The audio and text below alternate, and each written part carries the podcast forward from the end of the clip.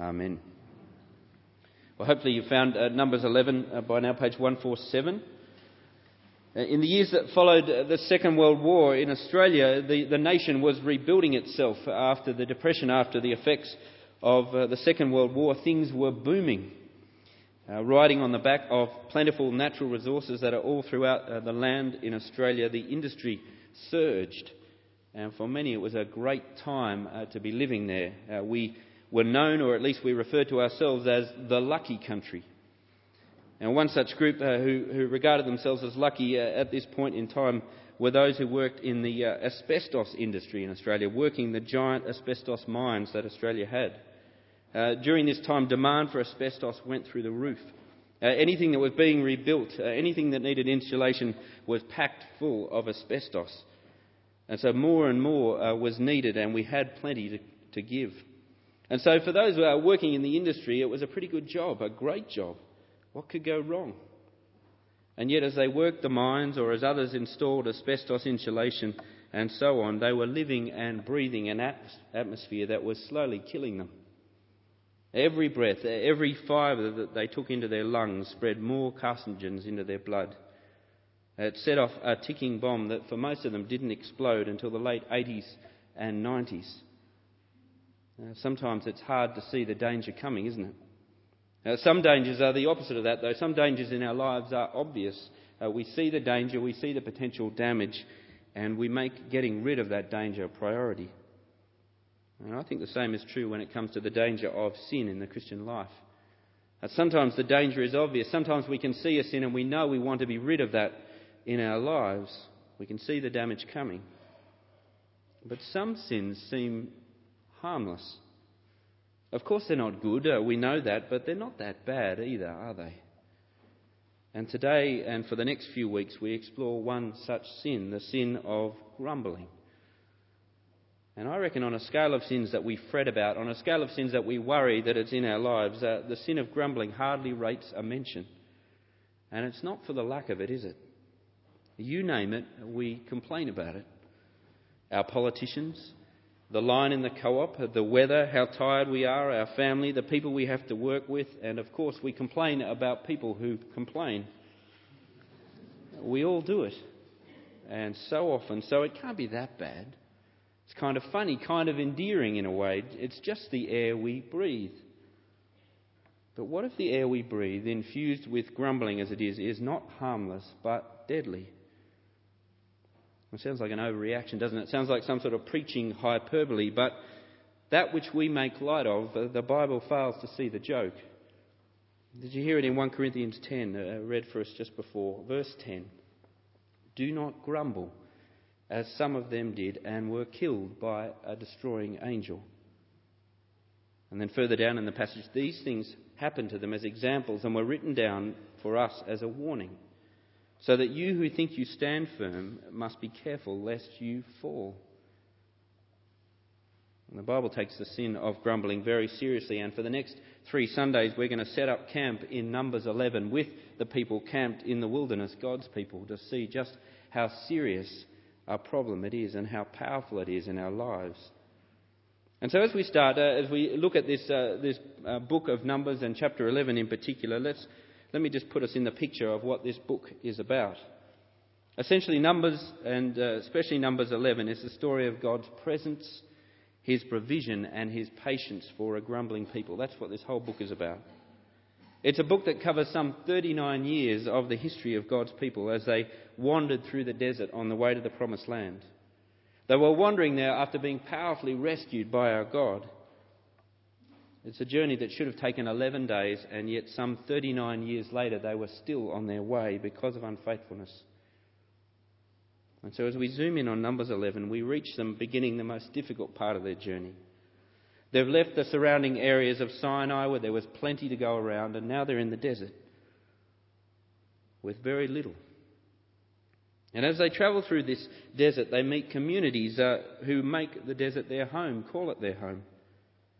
And along the way, some of them are drawn into God's people, God's community. We meet one of them in the previous chapter, chapter 10, a, man by the name of Hobab, a Midianite who the leader of God's people, uh, Moses, says this to him. He says, God has promised to be good to us. Why don't you come with us? It's going to be great. And so off they go in the desert, a long way from their new home, led by their God who is present with them, all with the promise that He will be good to them. And then we reach Numbers 11, a story that will indeed show us the power of grumbling. And really, Numbers 11 is two stories if you look at it. The first three verses uh, recounts the events at a place called Taberah. And then in verse 4 onwards, we have the events at a place called Kibroth Hattaavah. Now, the first story, the first three verses, is really very simple. The people grumble against the Lord. The Lord responds with anger and a judgment of fire, and it begins on the outskirts of the camp and it starts to creep in, and then Moses intercedes for them. He prays for them, and the fire calms down. And over the next three weeks, that simple story is going to help us understand the larger story of verse 4 onwards, a story that's going to show us just how powerful grumbling is. Have a look at verse 4 with me. The rabble with them began to crave other food, and again the Israelites started wailing and said, If only we had meat to eat. We remember the fish we ate in Egypt at no cost, and also cucumbers, melons, leeks, onions, and garlic. But now we have lost our appetite. We never see anything but manna. If you look at verses 4 to 6, the sin seems pretty petty, doesn't it? Just like our grumbling. But it's not. Scan down to the end of the chapter, verse 33, and you will see where this grumbling will lead disaster, death in the desert. And it all starts, uh, we're told in verse 4, with a rabble, uh, a word that we use quite a lot, but it's a, a, a technical Hebrew word that really means those who are hanging around God's people but aren't God's people. Those who live in the wilderness.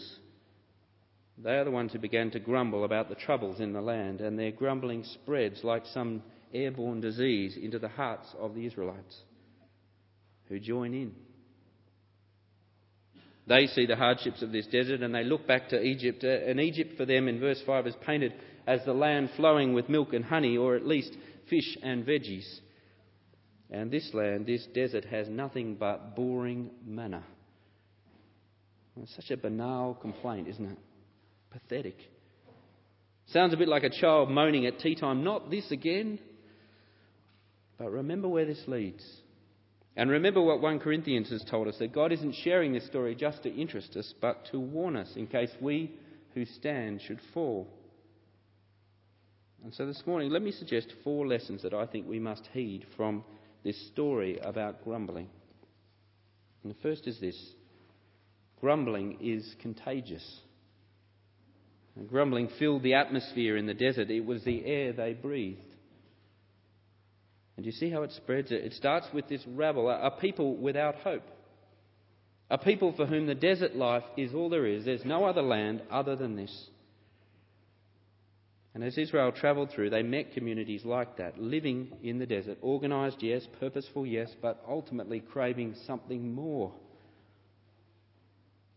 And as we heed the lessons of this story, I think we need to see the parallel with our own world, because it's just the same. We too are surrounded by communities of people craving for more than this world can ever give. And as hope in our world sort of flares up and then fades, it's no surprise that grumbling results. Now, take, for example, Britain 2010. Now, don't we feel this short lived, fast fading hope uh, with our political leaders? Now, one week into an election campaign, and it already feels too long. There's this craving for change, but no belief that it's ever going to come. There's the hope of New Labour back in 1997 that seems to have faded. Nothing new about it now. Their manifesto this week was greeted with nothing but indifference, really. They've heard this tune before. And then you have the Tories with uh, what seemed like a group hug type manifesto, the, a vision of people power. And I suspect, again, uh, many in the north of England will note with irony the, the idea of people power coming from a Tory government, having seen up close what that looks like in the past. The people of Britain crave more and complain when it is promised and not delivered. And that's just one sphere of life. But in fact, every facet of human life in the wilderness is marked by disquiet That's the reality when you live estranged from God. That's the reality when you live far from Him. But within this wilderness in Numbers 11, there is an amazing community Israel. Our people, not because of anything in and of themselves, but because of God's amazing mercy, have been rescued. Are people who have a living, certain hope and are walking through this desert on the way to that hope. God has promised it. And so as they walk through, they live like strangers in the wilderness on their journey home, and they are to take great care as they do not to succumb to the atmosphere of complaint all around them. But how hard it is to avoid.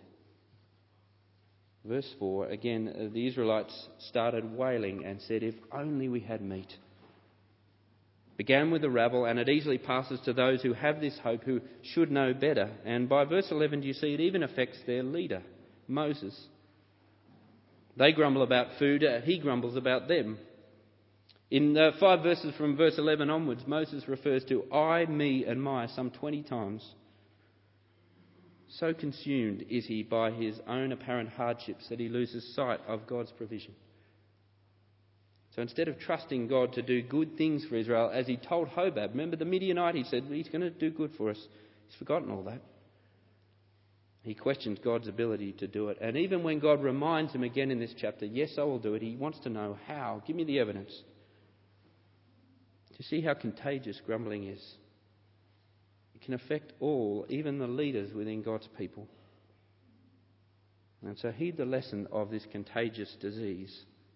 And know that this community that you're in this morning is not some clean zone free from it. You are surrounded by people affected by grumbling. You ever notice that? Hard to miss, isn't it? And we don't just grumble when we're together as a church family. That, that's, in fact, the tip of the iceberg. Have a look at verse 10, and there you'll see where most of the grumbling happens.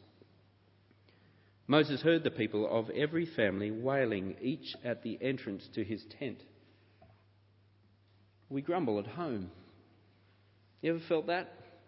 Uh, free from uh, the, the, the, public, uh, free from uh, our sort of pretense of whatever we may be, that's where we grumble about all sorts of things. Our day at work, or the kids, or the NHS, or the neighbour, or each other, you name it, we grumble. And for the next two weeks uh, after today, we will focus on how to overcome this powerful sin. But for now, the first lesson is simply this. If grumbling is contagious, and it is, it means that, in the words of 1 Peter, we need to live as strangers in this wilderness with great care. So take care as you work with those who have no hope beyond this land. Take great care as you live amongst other parents in the school community. Take great care how you engage with those in your social circles and know that the air you breathe will be suffused with grumbling. Take care, you who stand on this hope, lest you fall, says God. Now, here's the second lesson. You see it over the page on the outline. Grumbling is caused by unbelief. If you look through uh, Numbers 11, what, what becomes clear, I think, is that grumbling comes from a fatally flawed view of reality in which the, the, the, past and present is misread and we totally lose sight of the future. You see the way uh, the Israelites view their past in verse 5. They say, We remember the fish we ate in Egypt at no cost, and the cucumbers and the melons and the leeks and the onions and the garlic. Oh, Egypt the great. But you've got to ask if it was such a glorious place, why were they so desperate to leave? Uh, somehow in the wilderness, it has slipped their mind that they were abject slaves in Egypt, living a meaningless and painful life, making bricks without straw. They were spurred on by whips, they were killed if they failed, and yes, they were given the odd cucumber and fish to keep alive. Massive misreading of the past. And even their present uh, view is flawed. Verse 6 But now we've lost our appetite. We never see anything but this manna. Truth is, and we'll see more of this next week, their lives were full of God's provision. Every day, every need was met without fail. But infected with this disease of grumbling, they wanted more. And I reckon there are huge implications in this lesson for us. And next week we will explore uh, in depth how to reset this faulty vision that we can so easily have. But for now, let me point out where this unbelief comes from. It comes from two words you see in verse 4 if only. If only. They are the two words that drive dissatisfaction, I think, in our world. They are the words of a heart that craves more. If only. For them it was if only we had meat, but for us it can be all sorts of things, can't it? If only I could find a job. If only I could change my job. If only if I didn't have to work with him. Sorry, I didn't mean to point to Paul just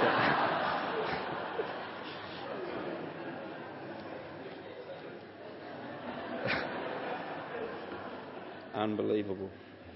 Uh, if only I'd gone to the doctor at the first sign of pain. If only we'd had more time. If only I wasn't so lonely. If only life got easier for once. If only they understood where I was coming from. If only we could afford to. If only they'd known how important it was to study for the A levels. If only things were like they used to be. If only. Well, the Bible says, what? If only what? What then? Here's the challenge. Next time you find yourself grumbling at the entrance of your tent, and next time you're anxious or disappointed, ask yourself, what is my if only that if I had it, it would change everything? And grumbling is caused by an unbelief that looks for something else for deliverance, something else to fulfill me other than the God who promises that having rescued me, he will carry me and he will take me home.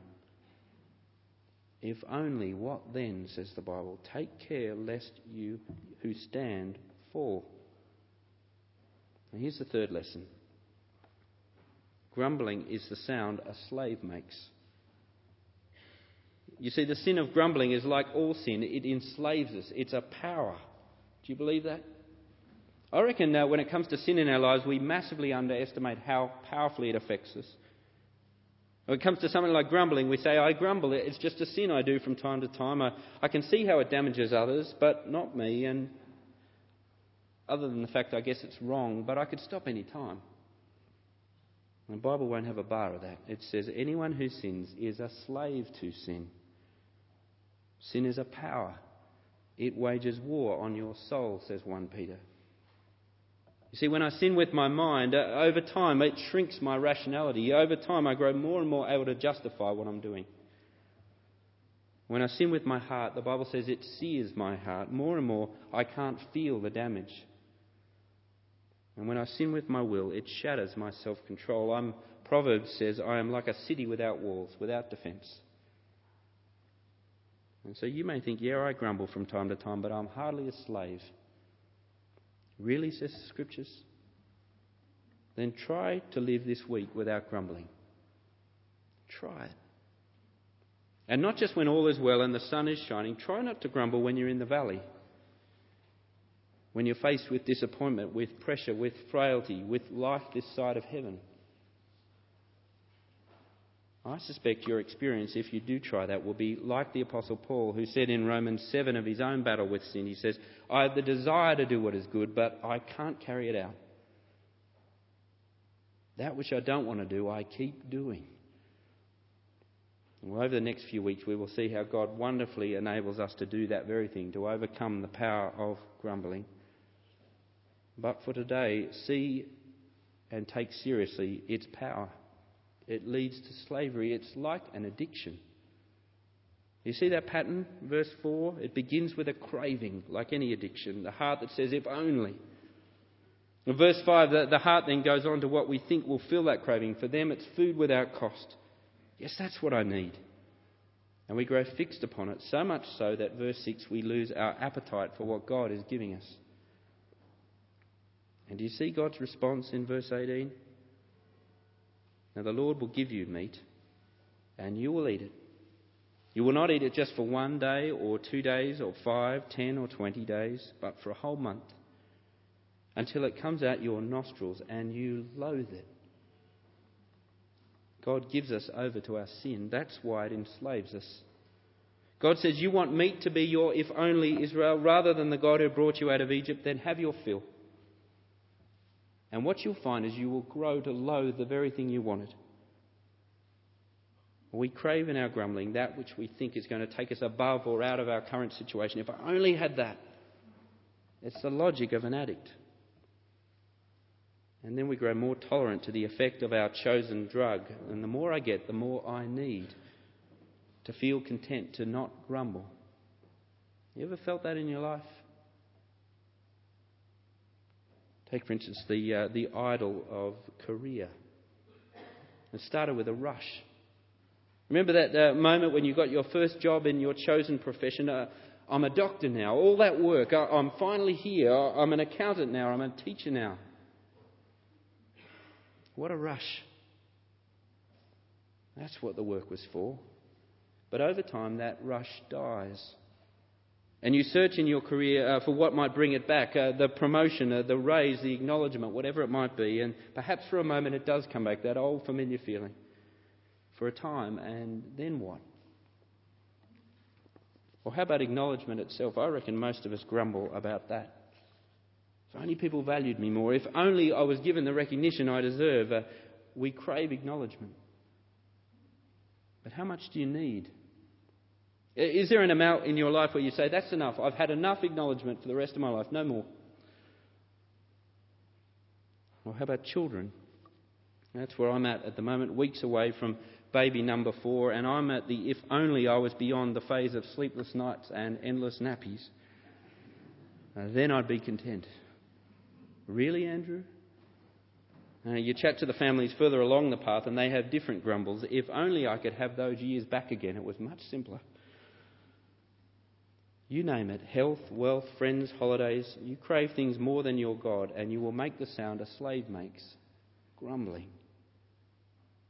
God says to Israel, Have your fill of this thing you want till it comes out your nostrils. Our idols make loathsome gods. And so take seriously the sin of grumbling this morning. It is no small problem in our lives, it's all around us. It comes from an unbelieving heart, and it is the sign that we who have been set free by Jesus are living like slaves.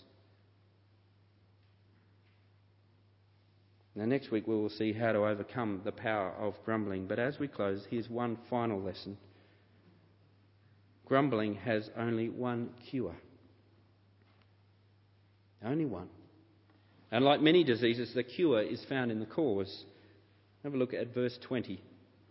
Now, speaking of the meat that Israel grumbled after, the Lord says this in verse 20. Literally, He says, You will loathe it because you have loathed me.